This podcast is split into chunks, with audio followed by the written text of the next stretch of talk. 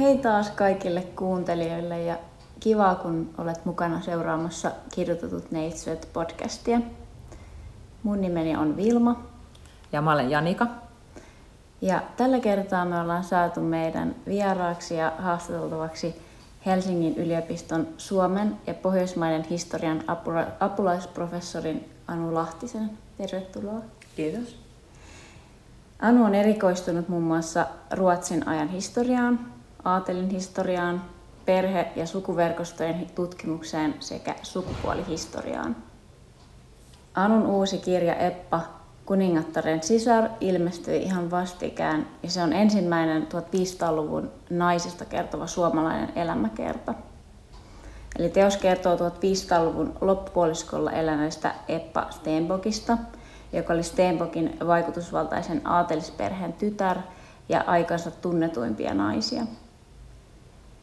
Eppa oli suomalaisen aatelismies Klaus Flemingin puoliso ja hänen sisarensa Katariina Stenbock oli puolestaan kuningas Kustaa Vaasan nuorena leskeksi jäänyt kuningatarpuoliso, johon siis tämä kirja, kirjan nimi viittaa. Kertoisitko sä Anu, että mistä sä sait idean kirjoittaa juuri Eppasta?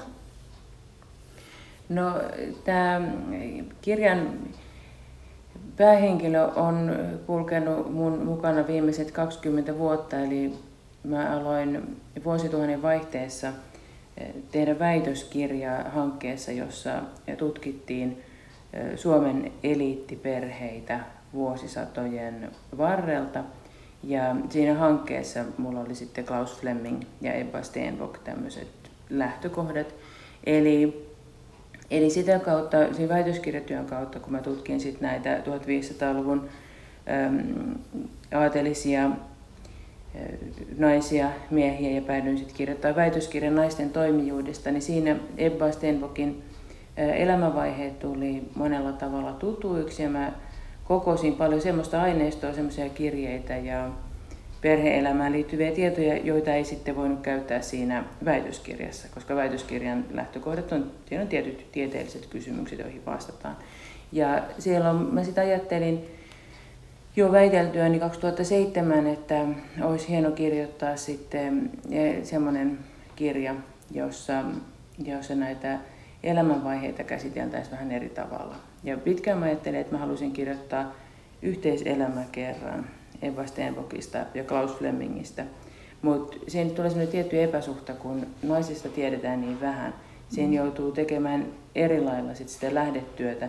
Ja sitten eh, Klaus Flemingistä taas on aika paljon aineistoa ja tutkimustakin, niin siinä oli vähän se vaara, että Klaus Fleming varastaisi sen koko shown.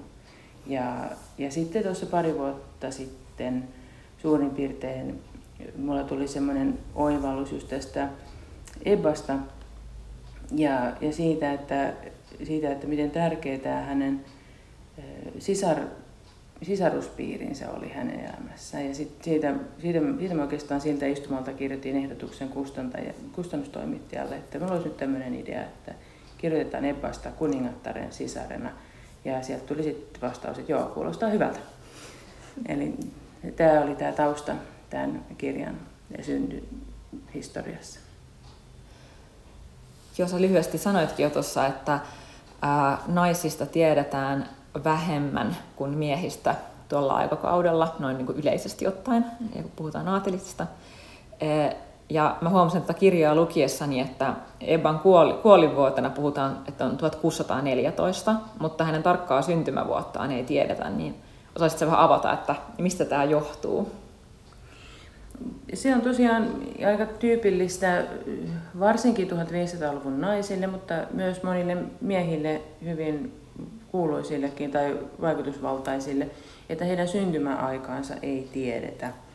Ja se johtuu lähteiden luonteesta, eli suurin osa lähteistä, mitä meillä on, ne liittyy taloudellisiin asioihin, esimerkiksi perinnönjakoon tai taikka sitten poliittisiin asioihin tai virkanimityksiin, joku henkilösalinnan päällikön tehtävän ja siihen liittyvän asiakirjan, tai sitten aikuiset ihmiset käy keskenään keskustelua poliittisista tapahtumista tai vaikkapa viljan hinnasta, niin ne näissä lähteissä mainitaan tosi heikosti lapsia.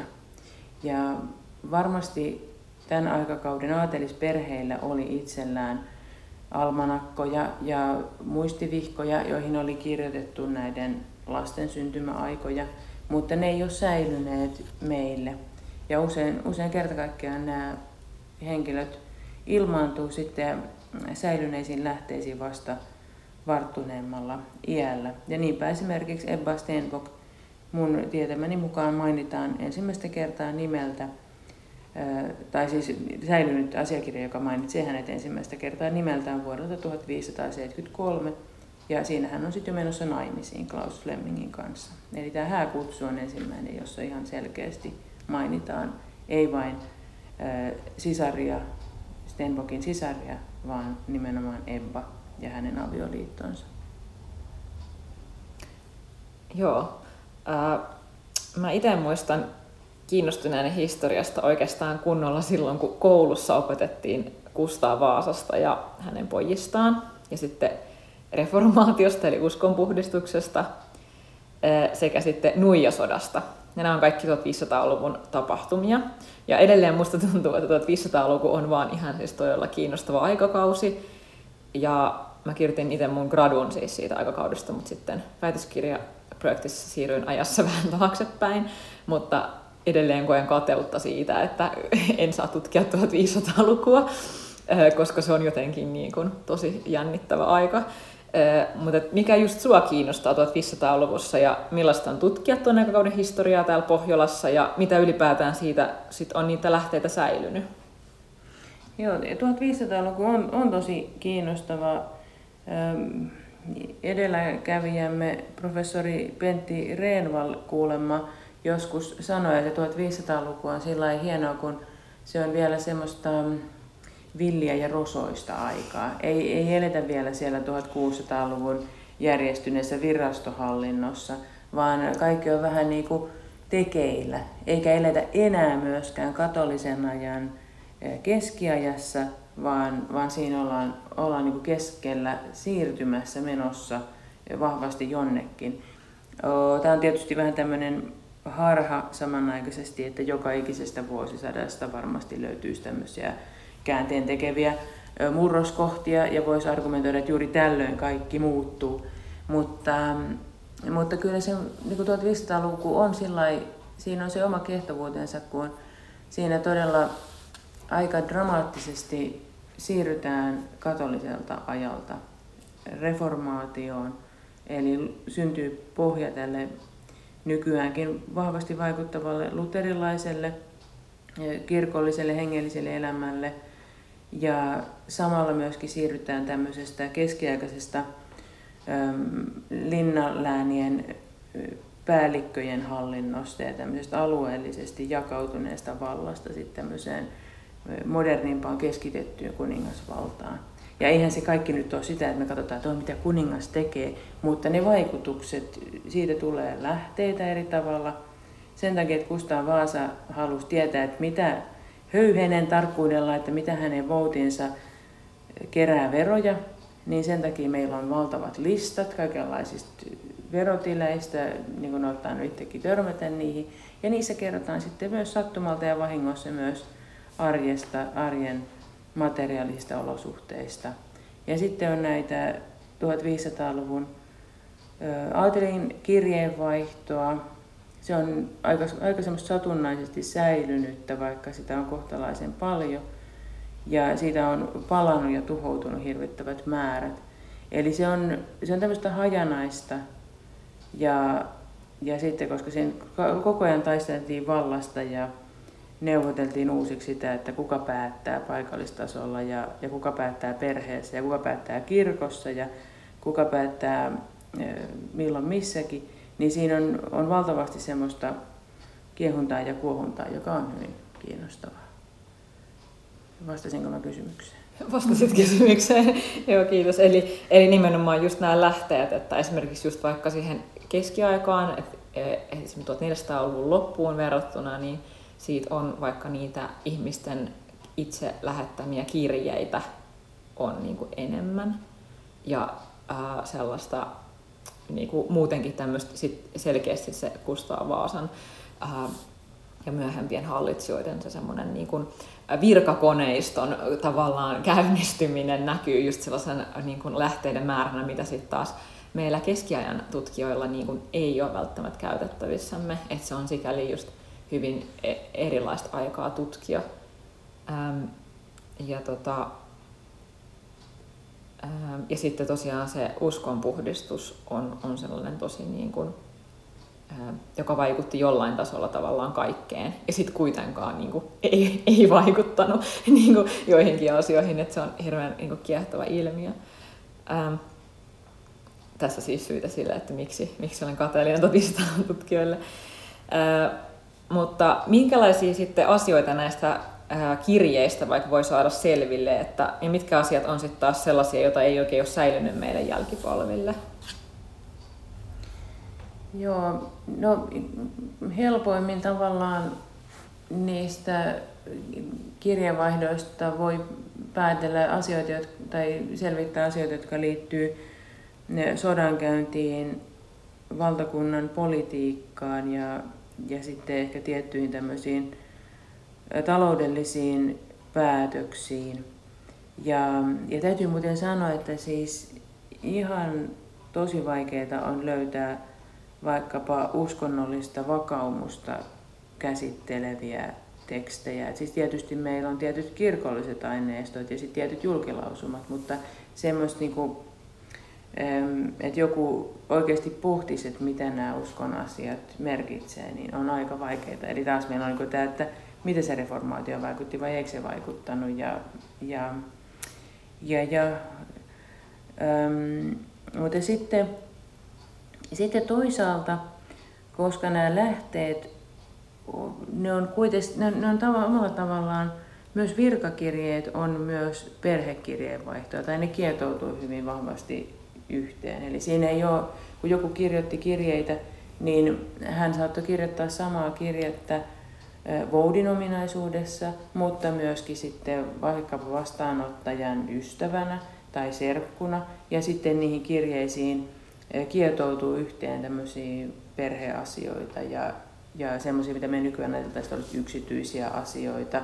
Just niin kuin samassa kirjassa voidaan puhua hallinnosta, kuninkaan matkasta, jonkun linnan rakentamisesta, lähettää terveisiä sukulaisille – pyytää henkilökohtaista palvelusta, vaikkapa apua virassa nousemisessa, ja sitten taas mainita terveisiä puolisoilta tai kertoa jotain tämmöistä yksittäistä henkilö, henkilökohtaiseksi tulkittua. Et ne on, et se on niinku semmoista hyvin sekalaista aineistoa, niitä kirjeitä, kirjeitä pitää lukea aika paljon ja niitä täytyy lukea sillä rohkeasti, että arkistokuvauksissa voi lukea jotain, että siellä voi lukea, että seka, sekalaisia kirjeitä 1500-luvulta. No, si, sit, sitten tota, niin se ei lue valitettavasti useinkaan esimerkiksi, että aatelissisarusten kirjeenvaihtoa kiinnostavista asioista teemalla viljan hinta, avioliitot, poliittiset kärhämät, vaan niissä on tosiaan tämmöistä niin strödda historiska handlingar sekalaisia historiallisia asiakirjoja. Mutta sieltä niitä sitten kaikkea löytyy pikkuhiljaa. Että, et, et, ja silloin kun mä olin nuori väitöskirjan tekijä, niin sitten mä tein just sitä, mitä maailman sivu on sanottu, että ei saisi tehdä. Eli kirjoitin huolellisesti muistiin kaikenlaisia kirjeistä, kaikki juttuja, mitkä ei liittynyt suoraan väitöskirjaan. Ja niistä sitten syntyi osittain tämä kertomus tai elämä, siis tulkinta Ebban elämänvaiheista. Mulla oli tähän tää, niin kuin yksi lisäkysymys, että kuinka isosta määrästä sitä kirjamateriaalia me puhutaan, että kuinka monta kirjettä saat, kuinka monta kirjoittaa on niin kuin säilynyt ja paljon olet käynyt läpi? Tota, joo, varmaan siis sinänsä, sinänsä tästä lähipiiristä tai 1500-luvun jälkipuoliskon aatelilta, niin kyllähän niillä on säilynyt tuhansia kirjeitä, mutta sitten mitkä on antoisia, niin, niin se on sitten ehkä vähän eri asia. Et mä ajattelisin, että ehkä semmoinen noin sata kirjettä on muodostaa semmoisen Eba Stenbokin elämän kannalta keskeisen koko, kokoelman, tai on siellä täällä. Näistä säilyneistä ja kaikkein tärkeimmistä sadasta kirjasta ehkä parikymmentä on sitten Ebban sisarusten kirjoittamia, erityisesti sisar leskikuningatar Katarinan kirjoittamia. Ja sitten on muutamia kirjeitä, joita Ebba itse on kirjoittanut. Eli me puhutaan, mm. puhutaan sillä niin kuin ehkä semmoisesta muutamasta kymmenestä erityisen rikkaasta kirjeestä, joita sitten pitää suhteuttaa valtavaa määrää muuta yeah. aineistoa. Mulla oli myös vielä täsmentävä huomio, että ää, jos, jos ei ole niinku, ää, tuttu tällaisen hi- historian niinku tekstilähteiden kanssa, niin ehkä hyvä niinku, ää, huomata se, että se ihan sen, niinku, niitä ei voi samalla tavalla niinku, lukea, niinku, että vaan menee kirjastoon ja mm. avaa kun jonkun kirjan, vaan niinku, vaikka nykyäänhän niitä tietysti on, on niinku, myös tota, ää, käännettyinä ja niin kuin näin eri julkaisuissa, mutta, mutta niin kuin, kerro vielä Anna vähän siitä, että millas, millaisia ne on niin kuin ihan tekstinä. Joo, Joo, no nehän on tota, niin sanotulla saksalaisella e, käsialalla, joka olisi vähän niin kuin ö, fraktuuraa kaunolla, niin ne on kirjoitettu, kirjoitettu omansalaisilla kirjoitusmerkeillä, joka oli siihen aikaan tyypillistä, mutta meille vähän vierasta. Nämä kirjeet on kirjoitettu sulkakynällä ja musteella kirjeisiin, jotka on enemmän tai vähemmän haalistuneita. Ne on kirjoitettu niin sanotulla vanhalla uudella ruotsilla, joka on 1500-luvun kieli, kielimuoto, eli se on, se on lähempänä jo nykyruotsia kuin keskiajan ruotsi, mutta se on, siinä on paljon semmoisia muotoja ja ja semmoista epävaihtelevaa kirjoitusasua. Eli siinä ensiksi, kun en ensin pitää saada jostain käsiin niitä kirjeitä luettavaksi. Esimerkiksi keksi tilata semmoinen Ströda Historiska Handlingar volyymi 18. Sen jälkeen pitää pystyä lukemaan se käsiala, jotta ymmärtää, että mitä siinä on suurin piirtein kirjoitettu vanhalla ruotsilla. Sen jälkeen pitää pystyä ymmärtämään tietysti vanha ruotsi, ja sitten pitää tuntea aika paljon sitä aikakauden tapahtumia, jotta ymmärtää, että kuka on esimerkiksi herra Klaus tai Kreivi Per, joka mainitaan kirjeissä, tai mikä, mi, mi, mi, mitä tarkoittaa, että Fru Ebba on lähdössä matkalle, siis tarkoittaa, että hän on juuri synnyttämässä. Ja, eli pitää tuntea myös nämä sanonnat. Ja sitten sit niin kuin pikkuhiljaa kun niitä lukee, niin sitten alkaa ymmärtää myöskin sitä kirjeen kirjoittamisen taitoa, niin kuin siihen aikaan sanottiin, että sitä, että tervehdyksillä, kirjeen rakenteella, pyynnöillä, vastavuoroisilla palveluksen lupauksilla, niillä on kaikilla oma funktionsa, oma tehtävänsä siinä kirjeessä.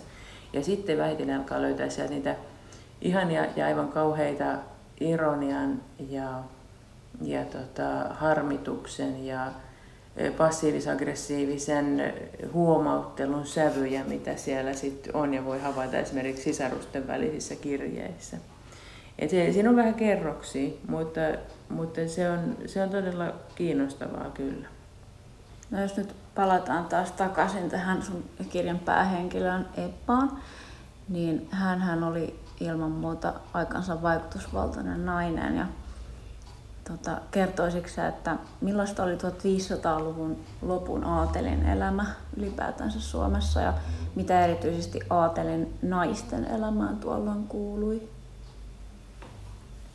Joo, tässä me päästään ehkä taas siihen, että 1500-luku oli tämmöistä murrosaikaa omalla tavallaan ja se näkyy myös aatelisnaisten elämässä, että että he sai jonkun verran tämmöistä tietopohjasta kasvatusta, mutta ennen kaikkea heitä kasvatettiin ja koulutettiin kartanon emänniksi.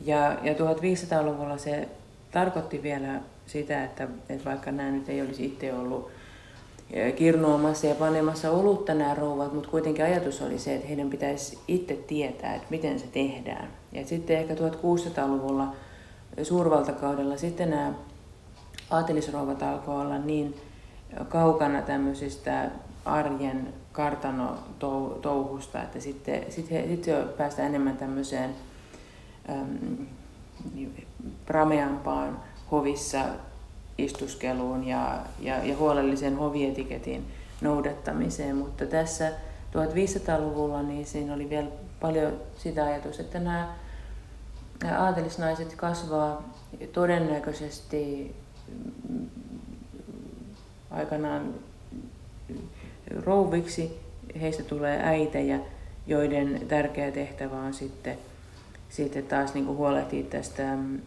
suvun jatkuvuudesta ja huolehtia siitä, että suvun valtava kartano talous pyörii ja toimii. Ja siinähän puhutaan niin kuin aivan, aivan valtavista määristä maata, aivan valtavista määristä tekstiilejä, ruokaa, ravintoa, kallisarvoisia esineitä, joiden hallinnoinnista, huollosta, tuotannosta nämä aatelisrouvat oli vastuussa. Jos he eivät sitten itse menneetkään naimisiin, niin sitten he saattoi kuitenkin olla apuna esimerkiksi omille siskoilleen. Ebballa oli tämä naimattomaksi jäänyt sisar Märtta, joka näyttää olleen sitten tämmöinen apu, oikea käsi näille naimisissa olleille sisarille näissä kartanon tehtävissä.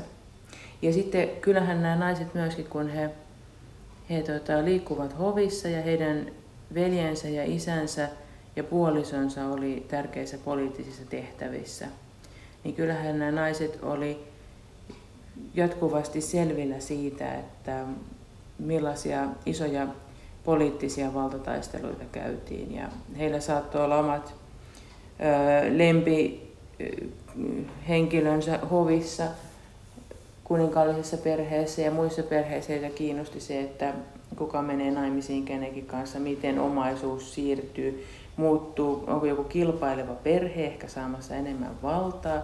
Ja solmimassa niin hyviä avioliittoja, että ne alkaa sitten jo muodostaa uhan muille perheille, että menee vaikka, tässä nyt esimerkiksi kun Ebban sisar Katariina Stenbock meni naimisiin Kustaa Vaasan kanssa, niin kyllähän se tarkoitti semmoista hurjaa arvonnousua koko tälle sisarusparvelle, että siinä sitten taas jotkut muut saattoi olla vähän käreänä, että et jaha, että taas meni, meni sitten, siinä meni heidän mahdollisuutensa. Mm-hmm. Tässä teoksen alkupuolella puhutaan siitä, että talon tai tilan tai kartanon emännällä oli hallussaan lukot ja avaimet, niin mihin tämä viittaa? Joo, se viittaa, se, sehän on tuossa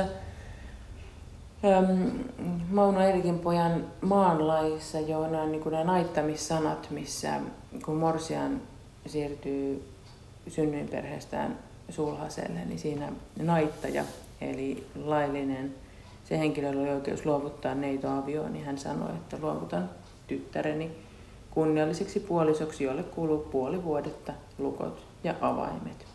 Ja sitten siinä on vielä muutamia muita huomioita. Mutta se, ja siinä puoli vuodetta tarkoitti sitä, että, että aviomies ei saa ottaa mitään rakastajattaria tai jalkavaimoa, että se on niin kuin, jaetaan se aviovuode puolisoiden kesken. Sitten lukot ja avaimet, niin ne viittaa just näihin kaikkiin varastoihin, mitä maatilalla tai kartanolla tai, tai tota niin, jossakin virkalinnassa saattoi saatto olla. Eli, eli siellä olisi tämä vaatehuolto ja, ja ruokahuolto. Et kun kaikki valtavat määrät tekstiilejä ja ruokaa tuotettiin itse, aivan, aivan niin kuin murto-osa sitten ostettiin ylellisyystuotteena jostain, jostain muualta niin, niin tämä rouva sitten tietysti palvelijoidensa tuella niin valvo tätä kaikkea tuotantoa ja näitä varastoja. Ja tähän tulee myöskin, myöskin sitten, vaikka vähän eri yhteydessä tai siinä, siinä aatelisnainen on sitten venyttänyt kyllä oikeuksia aika paljon, mutta että mm, kun Ebba Stenbock 1597 puolusti Turun linnaa Kaarle Herttua joukkoja vastaan miehensä jälkeen. Ja joutui sitten luovuttaa sen linnan, niin aikalaislähteessä mainitaan nimenomaan, että Ebba Rouva luovutti Turun linnan avaimet. Et nämä miehet hoiti hallintovirkoja, he johti sitä sotaa, mutta sitten kun Karl Herttualle luovutettiin linna, niin Ebba oli luovuttamassa ne avaimet. Millaista tämä aatelistyttöjen kasvatus sitten oli tällöin? Että mitä heiltä odotettiin elämän eri vaiheissa? No siinä aatelistyttöjen kasvatus, se oli hyvin, se oli monella tapaa hyvin kotikutosta, niin kuin siihen aikaan usein aatelismiestenkin kasvatus. Eli, eli mm, se voi joskus tuntua nykynäkökulmasta aika oudoltakin, kun meillä on tarkat koulutus, nämä opetussuunnitelmat ja A-kielet ja B-kielet ja oman kielen oppimisen, suullisen ja kirjallisen ymmärtämisen tavoitteet. Mutta tämä oli hyvin tämmöistä vaihtelevampaa. Eli, eli 1500-luvun alkupuolella aateliset ei välttämättä vielä oppineet kovinkaan paljon kirjoittamaan tai lukemaan, mutta Ebba syntyi noin 1500-luvun puolivälissä, niin, niin hän, hänen käsialastaan näkee, että hän on harjoitellut kirjoittamista aika paljon. Se, on semmoista, se ei ole semmoista koristeellista kirjurin käsialaa, mutta se on, on semmoista kouliintuneen aatelisen tekstausta. Ja, eli jonkun verran tämmöisiä kirjallisia taitoja. Hyvin tärkeää oli sitten tämä uskonnollinen kasvatus. että Ebba Stenbokin lanko, Per Brahe vanhempi kirjoitti tämmöisen aatelisten kasvatusoppaan, jossa hän just korosti sit sitä, että aatelisnaisen tärkeimmät avut on, on hurskaus, nöyryys, kristilliset hyveet, vaatimattomuus ja kainous. Eli tämmöinen niin kainous, tästä tietysti niin ajateltiin, että, että ei kuulunut asiaan, että, että ajatelisi neidoilla olisi jotakin tämmöisiä esiaviollisia seikkailuja. Joillakin oli, mutta niistä ei haluttu kauheasti puhua, kun se oli huono homma sit avioliittonäkymien kannalta. Niin, tota, eli tämä eli tää, niinku kainaus, hurskaus, kristillisyys, ne oli tämmöiset ensisijaiset tavoitteet. Sitten se kodin tai kartanon hallinnan ymmärtäminen. Ja siinä täytyy tosiaan ymmärtää, että se ei, se ei nyt tarkoittanut semmoista kotirouvana kädet ristissä istumista, vaan se tarkoitti sitä, että pitää tietää, mitä mm. kartanotaloudessa tapahtuu. Ja, ja sitten ja sitten oli jonkun verran tätä tiedollista, ja tiedollista puolta, missä kirja, kirjasivistystä. Ja ehkä voisi sanoa sen, että nämä aatelisnaiset usein oli sit niitä, jotka, jotka säilytti suvun historiaa. 1500-luvulla oli joitakin aatelisnaisia, jotka esimerkiksi keräs, teki vähän niin kuin sukututkimusta, keräs sukupuita ja kirjoitti muistiin oman sukunsa vaiheita. Ja tämmöinen suvun kunniakkaiden vaiheiden ylöskirjaaminen muistelu, se tuntuu olleen tämmöinen aatelisnaisten tehtävä. Tästä on historioitsija Tiina Miettinen jonkun verran kirjoittanut genealogiaa käsittelevissä tutkimuksissaan. Ja se sama näkyy vähän sitten Ebba Stenbokin ja hänen tyttäriensäkin vaiheessa, että monet säilyneet kirjeet, niin niissä tavalla tai toisella otetaan kantaa tai puolustetaan suvun kunnia. Ja, ja, ja sitten se ylimalka, mitkä kirjat on säilynyt, niin ne kertoo siitä, että mitä Epa Stenbock ja hänen tyttärensä halusivat säilyttää jälkipolville.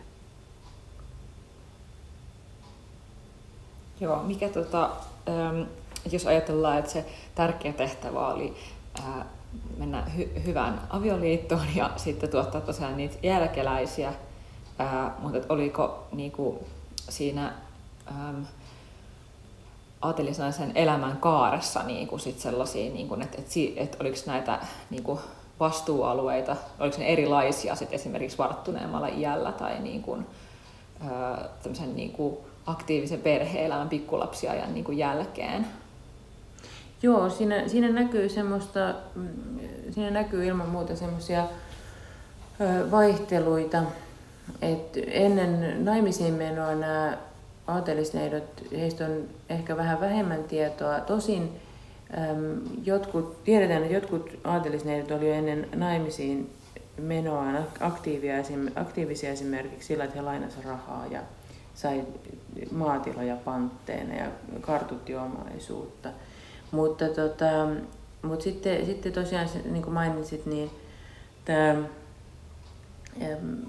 pienten lasten hoitaminen tai varsinkin tai kasvattaminen ja synnyttäminen, se otti, otti aikansa ja energiansa. Mutta sitten tutkijat on eri yhteyksissä todenneet, että suurin piirtein siinä 40 ikävuoden paikkeilla usein tilanne muuttu. Lapset oli saatu, saattoi olla, että aviomies, joka oli yleensä vähän vanhempi, niin oli sitten jo mennyt manan majoille. Ja sitten nämä aatelisrouvat saattoi sen jälkeen kiinnittää enemmän huomiota vaikka, ehkäpä vaikka politiikkaan, joka usein oli kytköksissä myös perheen avioliittoihin.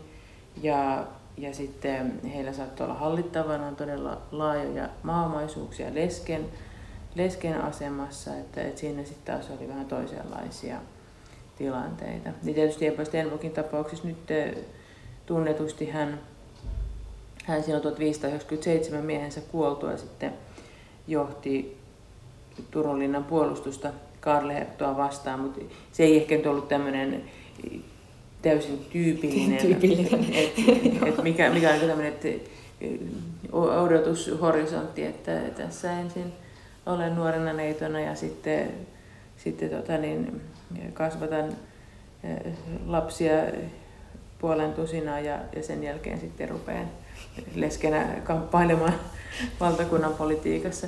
Mutta, mutta toisaalta niin se, se ajatus oli yleensä se, että, että, tota, että aatelinen rouva ja varsinkin sit leski ja oli sinänsä arvostettu ja pätevä toimija monissa taloudellisissa ja poliittisissa ratkaisuissa, että jos aviomies ei ollut paikalla, jos mies oli kuollut tai jos mies oli valtuuttanut puolisonsa hoitamaan asioita, niin silloin, hän, silloin hänellä tällä että rouvalla oli paljon vaikutusvaltaa ja, ja sanottavaa.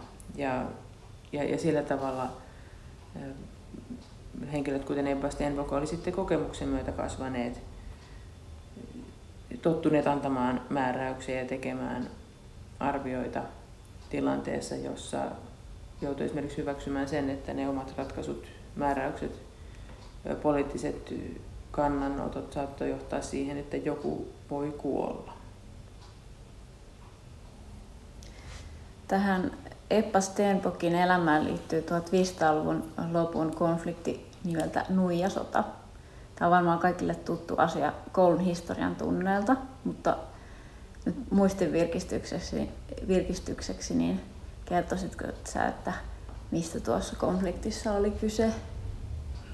Joo, Nuijasota on tavallaan yksi osa 1500-luvun lopun valtataisteluita, voisi sanoa sisällissotaa, kuten kollegani Mirkka Lappalainen on sanonutkin. Eli 1590-luvun puolivälissä Ruotsin ja Venäjän välillä oli käyty hirveän pitkään sotaa, sitä kutsutaankin 25-vuotiseksi sodaksi.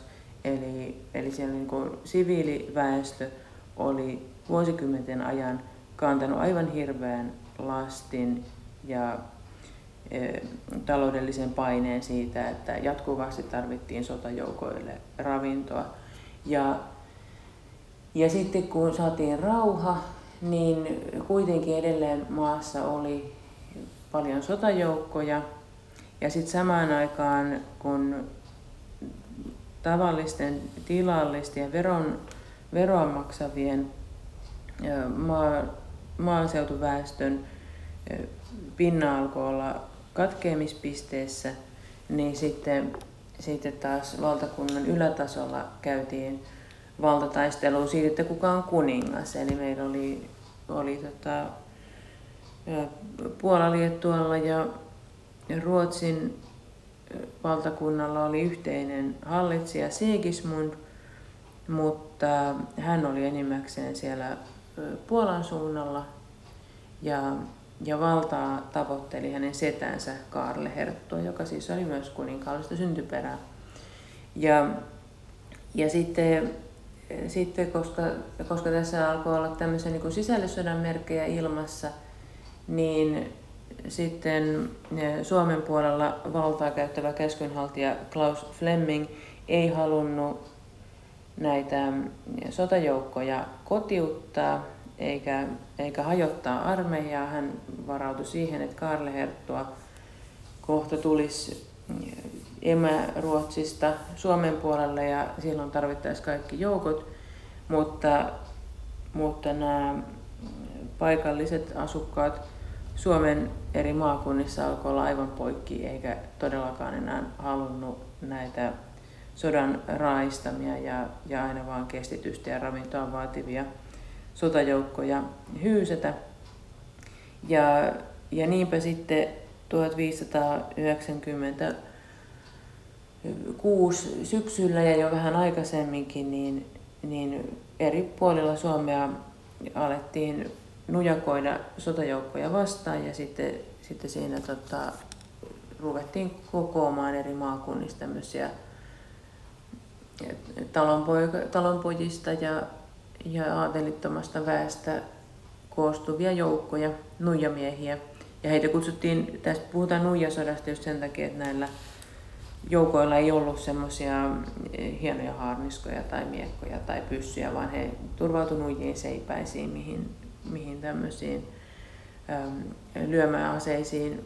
Joissakin kuvauksissa puhutaan naisista, jotka hakkasivat näitä sotilaita kiuluilla ja ja tota, jollain muilla tämmöisillä talous- ja maanviljelystarvikkeilla. Ja, ja tota, niin, eli, eli oltiin niinku, eli siinä, siinä tavallaan sitten ylätasolla taisteli vallasta kuningasperheen jäsenet ja paikallisella tasolla sitten nämä, tämä maatalousväestö, siellä, siellä tota, niin, loppukärsivällisyys ja, ja ne pyrkinyt sitä ainakin tavoitteena oli tämä vihattu Klaus Fleming saada, saada pois kuvioista.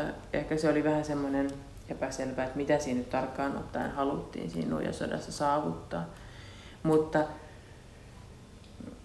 joistain voitoista huolimatta, niin nämä nuija miesten joukot sitten hävisi harniskoidulle ratsujoukoille ja Klaus Fleming ja muutamat muut sotapäälliköt myös oli hyvin armottomia näitä kapinallisia kohtaan, että he ensin lupas armahdusta, jos, jos nämä joukot laskee aseensa, mutta sitten, sitten kun nämä antautuivat nämä joukot, niin sitten, sitten tota, niin heitä tapettiinkin sinne taistelukentälle satamäärin.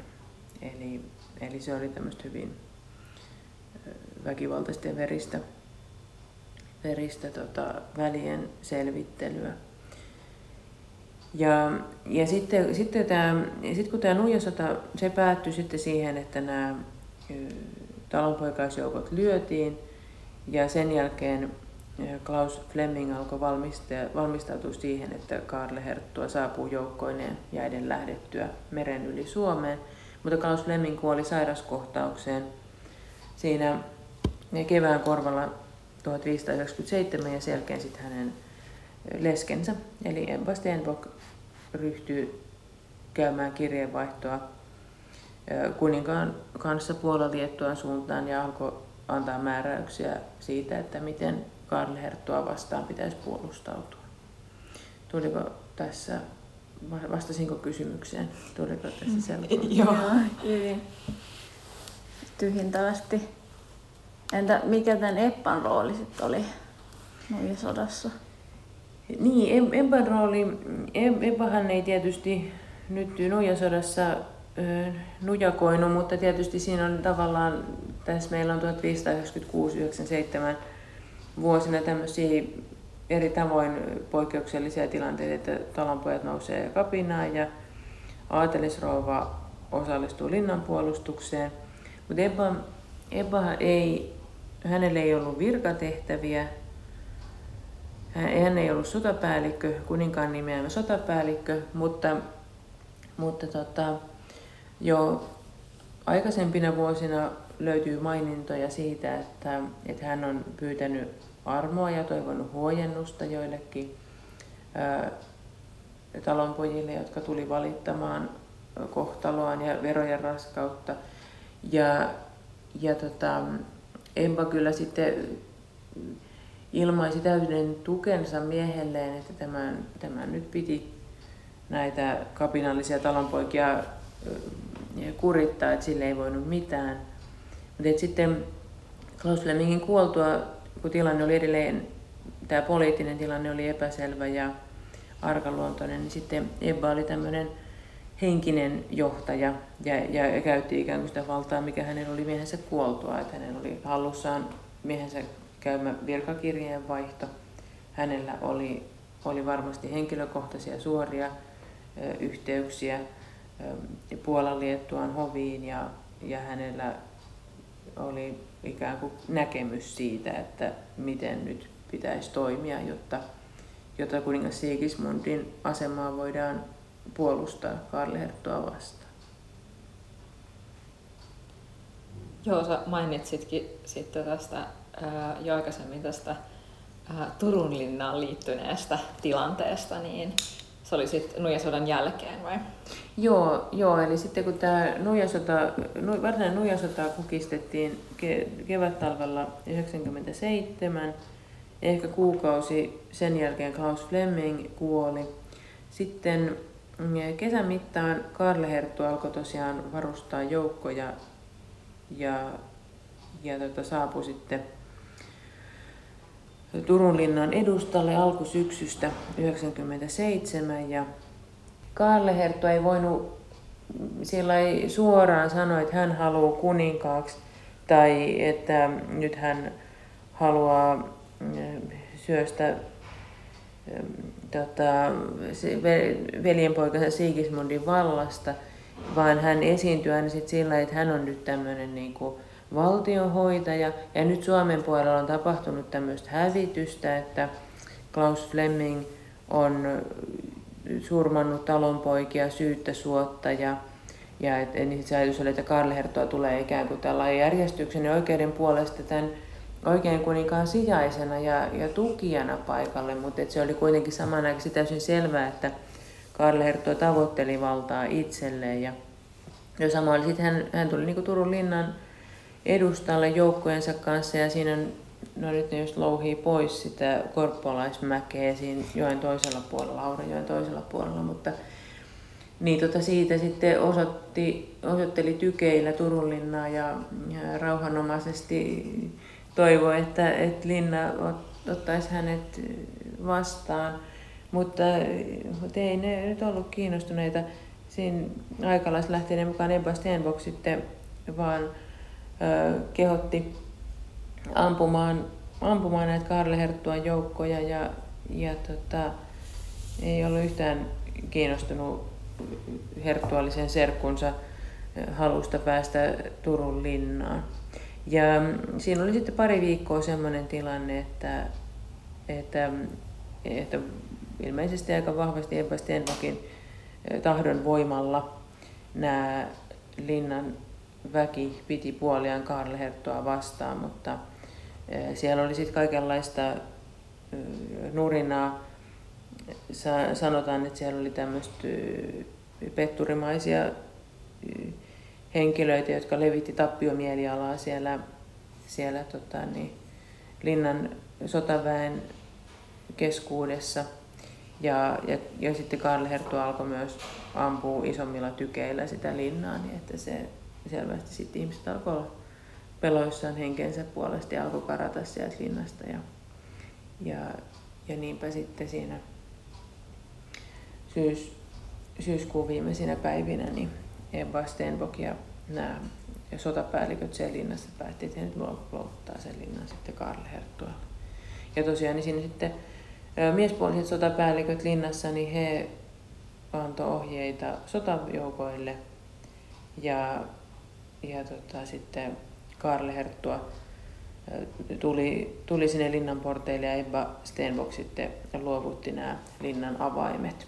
Ja Ja siihen tilanteeseen sitten liittyy tämä kuuluisa tarina siitä, että Karl Hertto ehdottomasti halusi vielä avauttaa tämän Klaus Flemingin arkun varmistaakseen, että hänen vihollisensa ja Sigismundin vahva puolustaja on oikeasti kuollut, eikä piileskele jossain. Ja, ja tästä on sitten säilynyt tämä Albert Edelfeltin ikuistama tarina siitä, miten Karl Herttua herjaa Klaus Flemingin ruumista, missä, missä sitten tämä vainaja on nähtävillä arkussa ja Karl Herttua on nykäisemässä sitä parrasta ja Eba Stenbock on hyvin järkähtämättömän ja paheksuvan näköisenä siinä vieressä. Joo, tämä varmaan tämä, mä luulen, että tämä historiamaalaus voi olla kaikille ehkä eniten tuttu tästä, tästä tota, koko konfliktista. Mutta et tosiaan Ebbastahan meillä ei ole aikalaismuotokuvaa, eli kaikki niin kun, kuvat, mitä Ebbasta, niin ne on monta sataa vuotta myöhemmin tota, niin, taiteilijoiden tekemiä. Mutta ja ylipäätään tuossa 1500-luvullahan ei, niin kuin, ää, ei ollut vielä silleen niin kuin, kauhean yleistä, että ihmisistä maalataan muotokuvia, mutta toki se on 1500-luvun niin kuin ilmiö, että se liittyy myös siihen, ää, siihen tota, yhteiskunnan muuttumiseen ja, ja aatelin myös aseman muuttumiseen ja, ja niin kuin taloudellisiin seikkoihin ja tällaiseen. Että esimerkiksi keskiajaltahan meillä ei oikeastaan juurikaan ole ihmisten muotokuvia, ihan paitsi joidenkin ää, hyvin niin kuin, kuninkaiden tai hyvin vaikutusvaltaisten ihmisten. Ja sitten taas 1500-luvulla on jo niin kuin, aatelin muotokuvia. Oliko se, että sun kirjassa oli yksi muotokuva, oli Ebban ää, tota, sisästä vai, vai Joo, joo, joo, tossa, joo tosiaan niin Ebban siskoista on, on säilynyt useammastakin muotokuva ja tuossa kirjassa on, on Beatta-siskon muotokuva. Ja ne on niin tämmöisiä hyvin tyypil, niin samantapaisesti aseteltuja nämä 1500-luvun aatelisnaisten ja miesten muotokuvat, että tyypillisesti aatelismiehellä on jonkunlainen haarniska tai sitten joissakin tapauksissa tämmöinen hoviasu tai, tai jopa oppineisuuteen viittaava viittaava asu. Ja sitten taas naiset on tyypillisesti puettuna aikakauden muodin mukaisesti esimerkiksi sametti, komeisiin samettikangasasuihin ja jos he on leskiä, niin heillä on semmoinen pitkä valkoinen lesken huntu. Ja voisin hyvin kuvitella, kun noista Eban vanhemmista, sisarista ja veljistä on muotokuvia säilynyt, että Ebastakin on jossain vaiheessa – ollut sellainen muotokuva, jossa ehkä hänellä on sitten ollut saman tapaan kuin sisarilla, niin aviomiehen nimikirjaimista tehty upea kultainen koru kaulassa ja, ja sitten tämmöinen hyvin hieno helmikirjoittu päähine. Mutta, mutta tota, jos tämmöisiä kuvia on ollut, niin ne on hävitetty, hävitetty sitten siinä kohdassa, kun Karli Herttua sai voiton näistä joukoista Turulinna luovutettiin, perheen kartanolinnat siirtyi Karleherttoon ja sotajoukkojen haltuun ja epäilemättä ryöstettiin, niin, niin miten tämmöisiä muotokuvia ei ole säilynyt meidän päiviin. Sitten on tosiaan tunnetuimmat on nämä Albert Edelfeltin maalauksessa oleva tuikea ilmeinen leski ja sitten tähän kirjankanteen valittu Helene Scherfbeckin tekemä maalaus nimeltä Klaus Flemingin leski. Mutta niissä on tosiaan siis vaatteet ja kaikki muu on, on ihan, ihan tota, niin, kirkkaasti pielessä. Että, et, ja ne on maalattu ylimalkaan, niin kuin Edelfelt maalasi sen kuvan Ranskassa ja käytti jotain mitä lienee teatteriasuja. Ja, ja tota, tästä Schaffbeckin maalauksen historiasta mä en tiedä, ei sekään ole aikalais vaatetuksen mukainen, mutta, tota, mutta se on sillä niin hillitty, että se ei, se ei sillä pistä silmään. Joo. Tämä on tosiaan niin kuin tässä on niin monta asiaa, jotka liittyy siihen sellaiseen jotenkin vähän niin kuin keskiaika, uusi aika jakoon, että, et, että niin kuin just tämä aatelin aseman muutos ja hovikulttuurin muutos ja siirtyminen niin kuin, ää, kuninkaan valtaan, semmoisetkin hajautetumman vallan ää, asemesta. Ja sitten tosiaan tämä reformaatio Pohjoismaissa on yksi semmoinen niin kuin, vähän rajapyykki, josta yleensä lasketaan vähän sitä keskiaika, uusi aika jakoa. Eli 1527 on, on tota, Ruotsissa ja sitä myöten myös Suomessa niin alkanut tämä reformaatio, mutta se oli myös semmoinen pitkä. Nämä on kaikki semmoisia pitkiä ja vähän hitaita muutoksia, että, että niin kuin ei, ole, ei ole ollut 1500-luvun aikana sellaista aamua, että yhtäkkiä ihmiset huomaa olevansa uudessa ajassa, vaan se on sellaista ö, pitkällistä muutosta. Ö, no, mitä sitten, tähän voisi ehkä lyhyesti sitten vielä just sanoa siitä, että et, et millä tavalla erilaista sit vaikka niin kuin Ebban jälkipolvien elämä oli 1600-luvulla, että miten se aatelin niin asema, että jos, jos kaikki ei osannut edes vielä kirjoittaa 1500-luvulla tai niin kuin se, mitä, mitä naiselta vaikka niin kuin oletettiin tai vaadittiin, niin oli 1500-luvulla erilaista ja, ja miehet oli tällaisia vähän karkeita ratsusotilaita monesti, niin miten sitten taas 1600-luvulla, niin kuin, miten se aatelin asema muuttuu siinä? No siinä 1600-luvullahan sitten kyllä, niin kuin, niin kuin totesitkin, niitä sekä hovielämä että virka polut muuttuu aika erilaisiksi, että, että silloin sitten 1600-luvulla meillä on edelleenkin myös soturiaatelia tai sotapäällikköjä, jotka sitten osallistu 30-vuotiseen sotaan, mutta sitten on myöskin tämmöistä virka-aatelia ja, ja, tota, ja koulutuspohja alkaa sitten olla kyllä aika toisenlainen. 1600-luvulla niin varsinkin aatelispojat, niin heidät lähetettiin sitten myöskin ulkomaille tämmöisille opintomatkoille. Ja, ja tota se e, ajatus ylimalkaan aatelista tämmöisenä mm, perinnöllisenä mm, e, perinnöllisenä säätynä, niin se vahvistui. Ja, ja aateli, aateli myöskin sai nämä Tähän tota, perustettiin ritarihuone, johon sitten erikseen kirjattiin nämä aatelissukujen historiaa ja, ja, ja oikeuksia ja, ja, ja näitä aateli, aatelin vaakunakirjoja. Et se on nyt hyvin paljon järjestäytyneempää ja, ja, ja, ja niin kuin ylellisempää ja, ja, ja, ja voisi jollakin tasolla sanoa sivistyneempää. Et, että 1500-luvun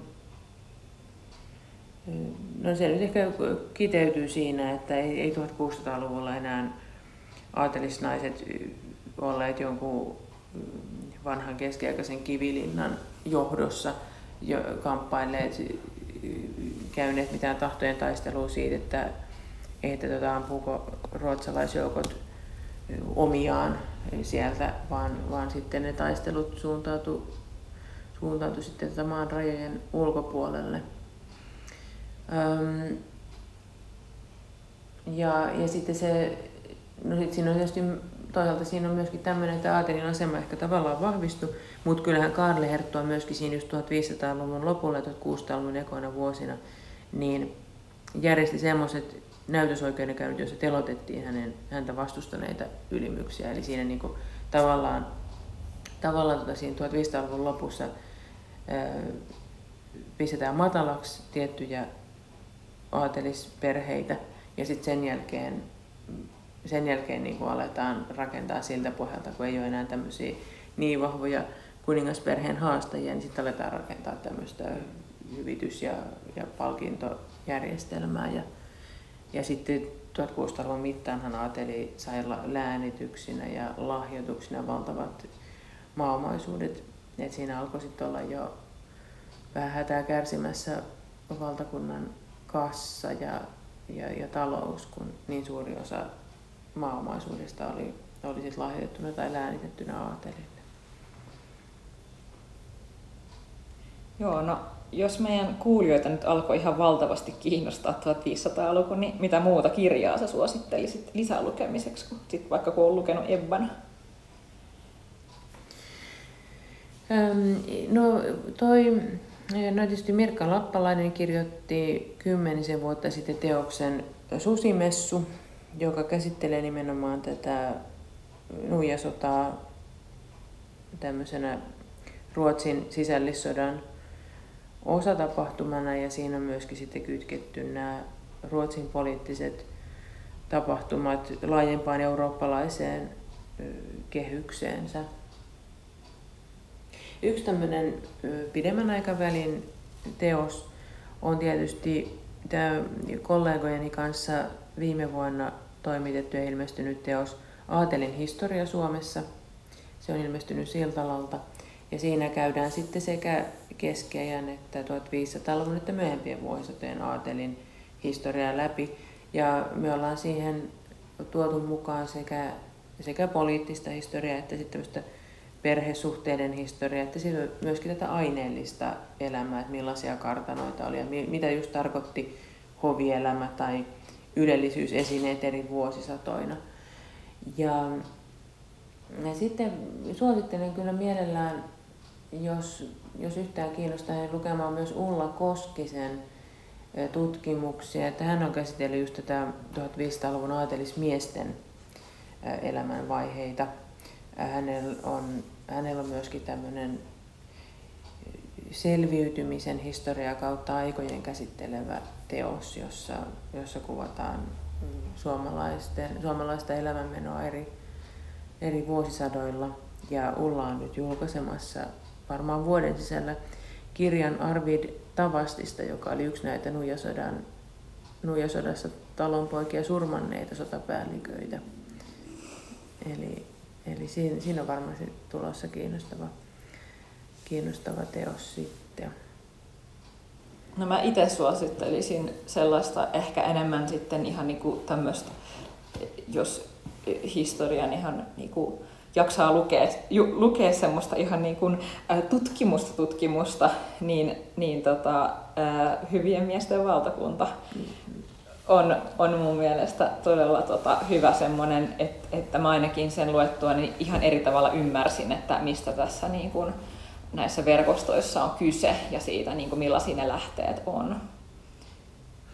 Joo, Ulla, Ulla Koskinen on tosiaan siinä väitöskirjassaan niin käsitellyt tätä kirjeenvaihtoa ja sitä, että mitä se kertoo, miten, miten siinä niin kuin, paitsi että käytetään hienoja sanoja veljistä ja, ja, ja säätyveljistä, niin, niin että miten sitten siinä samalla myöskin luodaan ystävyyssuhteita, luodaan velvoitteita, asetetaan kaikenlaisia vaatimuksia ja odotuksia myös. Ja sitten sitoudutaan itse, itse tota, toimimaan säätyveljien hyväksi.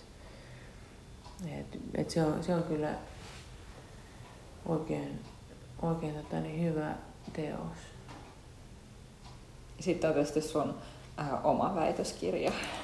Niin, niin jos haluaa näitä vähän niin kuin sitten temaattisesti, niin 2007 ilmestyi tämä mun väitöskirja Sopeutuvat ja neuvottelevat kapinalliset naiset toimijoina Flemingin sukupiirissä. Ja, ja siinä on sitten osittain näitä Ebba Stenbokin vaiheita ja sitten näitä muita, muita vaiheita. No voisin sitten mainita vielä tämän VSOyltä ilmestyi 2015 mun ja Kirsi Vainio-Korhosen kirjoittama Lemmen ilot ja sydämen salat, suomalaisen rakkauden historiaa. Siinä on sitten myös näitä eri, erilaisia vaiheita kuvattuna. Niin, eikö se ole myös tämmöinen temaattinen, vähän eri vuosisatoja käsittelevä? Joo, siinä, joo, siinä liikutaan, liikutaan keskiajalta, keskiajalta tuota, 1900-luvulle. Ja, ja vielä, vielä, vielä tota,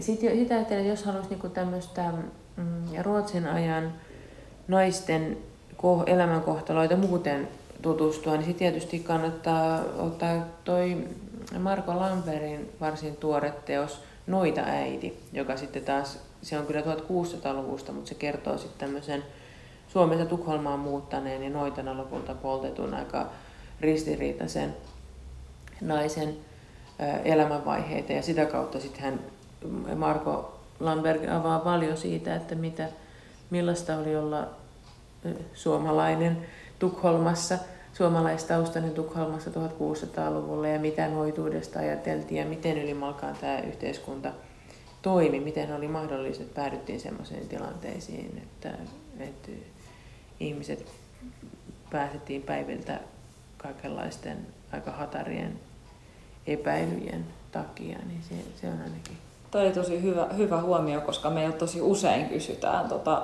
Insta, Instasta tulee tosi usein kysymyksiä, että voitte, voitteko kertoa niin kuin arjen historiasta tai ta, niin sanotusti tavallisten ihmisten elämästä. Ja se on tosiaan, se on ehkä niin kuin, se on tietyllä tapaa vähän vaikea, vaikea aihe lähestyä, varsinkaan kun meistä kumpikaan Vilman kanssa ei ole todellakaan tähän erikoistunut, mm. mutta tämä oli tosi hyvä vinkki nyt tämä tosiaan tämä Lamperin teos. Joo, ja sit, nyt täytyy tietysti ehdottomasti mainita myös Tiina mietti sen Piikojen valtakunta. Ateenalta tuli ulos pari vuotta sitten. Ja sen Tiinalla on myöskin tämmöinen, olikohan se juuria ja juurettomia, jossa käsitellään tämmöistä perheen ja suvun merkitystä kautta aikojen. Että, että ne, on, ne on myöskin tämmöisiä. Varmasti on paljon muutakin, mikä tulee mieleen sitten jossain kohdassa, mutta, mutta kyllä kaikenlaista ilmestyy aika kiinnostavaa. Joo, ja t- tämä halusin just tuoda esille, että usein meillä on vähän, saattaa olla mielikuva, että, että, tota niin, että niin sanotusti vanhemmasta historiasta olisi jotenkin vähän tutkimusta, mutta oikeasti meillä on Suomessa siis hyvin vilkas tutkimuskenttä ja julkaistaan myös tosi paljon suomen kielellä. Mm-hmm. Eli, niin kun, eli sitä, sitä on kyllä, on kyllä niin kuin luettavaa todella riittää. Sitten loppuun tämmöinen hypoteettinen kysymys, että jos sä voisit tavata Eppa Stenbokin elossa, niin mitä sä kysyisit häneltä? Tai mitä sanoisit hänelle?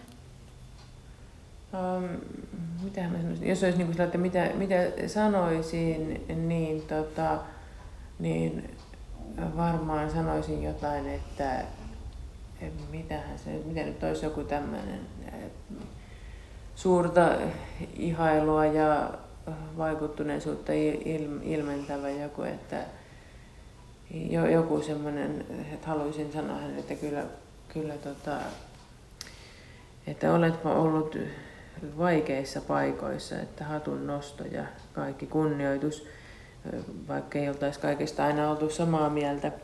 Ehkä jos, jos sitä ajattelee sitä, että mitä mä haluaisin häneltä kysyä, ää, no ehkä se liittyy jotenkin, ehkä se olisi joku semmoinen, että ihanko, olit, olitko onnellinen tai, tai mitä oikeasti ajattelit silloin vuoden 1597 mittaan, että, että, tota, että miten, että oliko, oliko jotain realistista toivoa siitä, että Sigismund olisi voinut toimittaa joukkoja Turun linnaan avuksi vai oliko kyse enemmän niin periaatteellisesta loppuun asti kuninkaan puolesta taistelemisesta, että ehkä jotain semmoista kysyisin.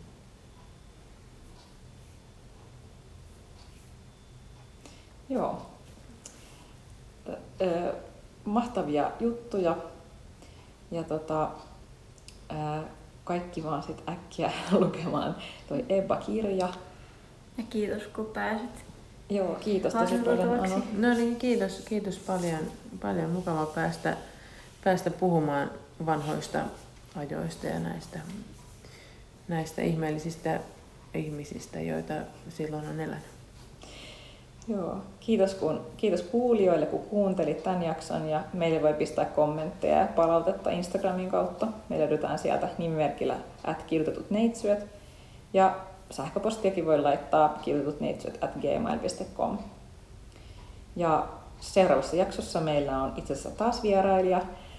Jatketaan vähän eri teemoilla, joten pysyhän kuulolla. Heippa! Moikka!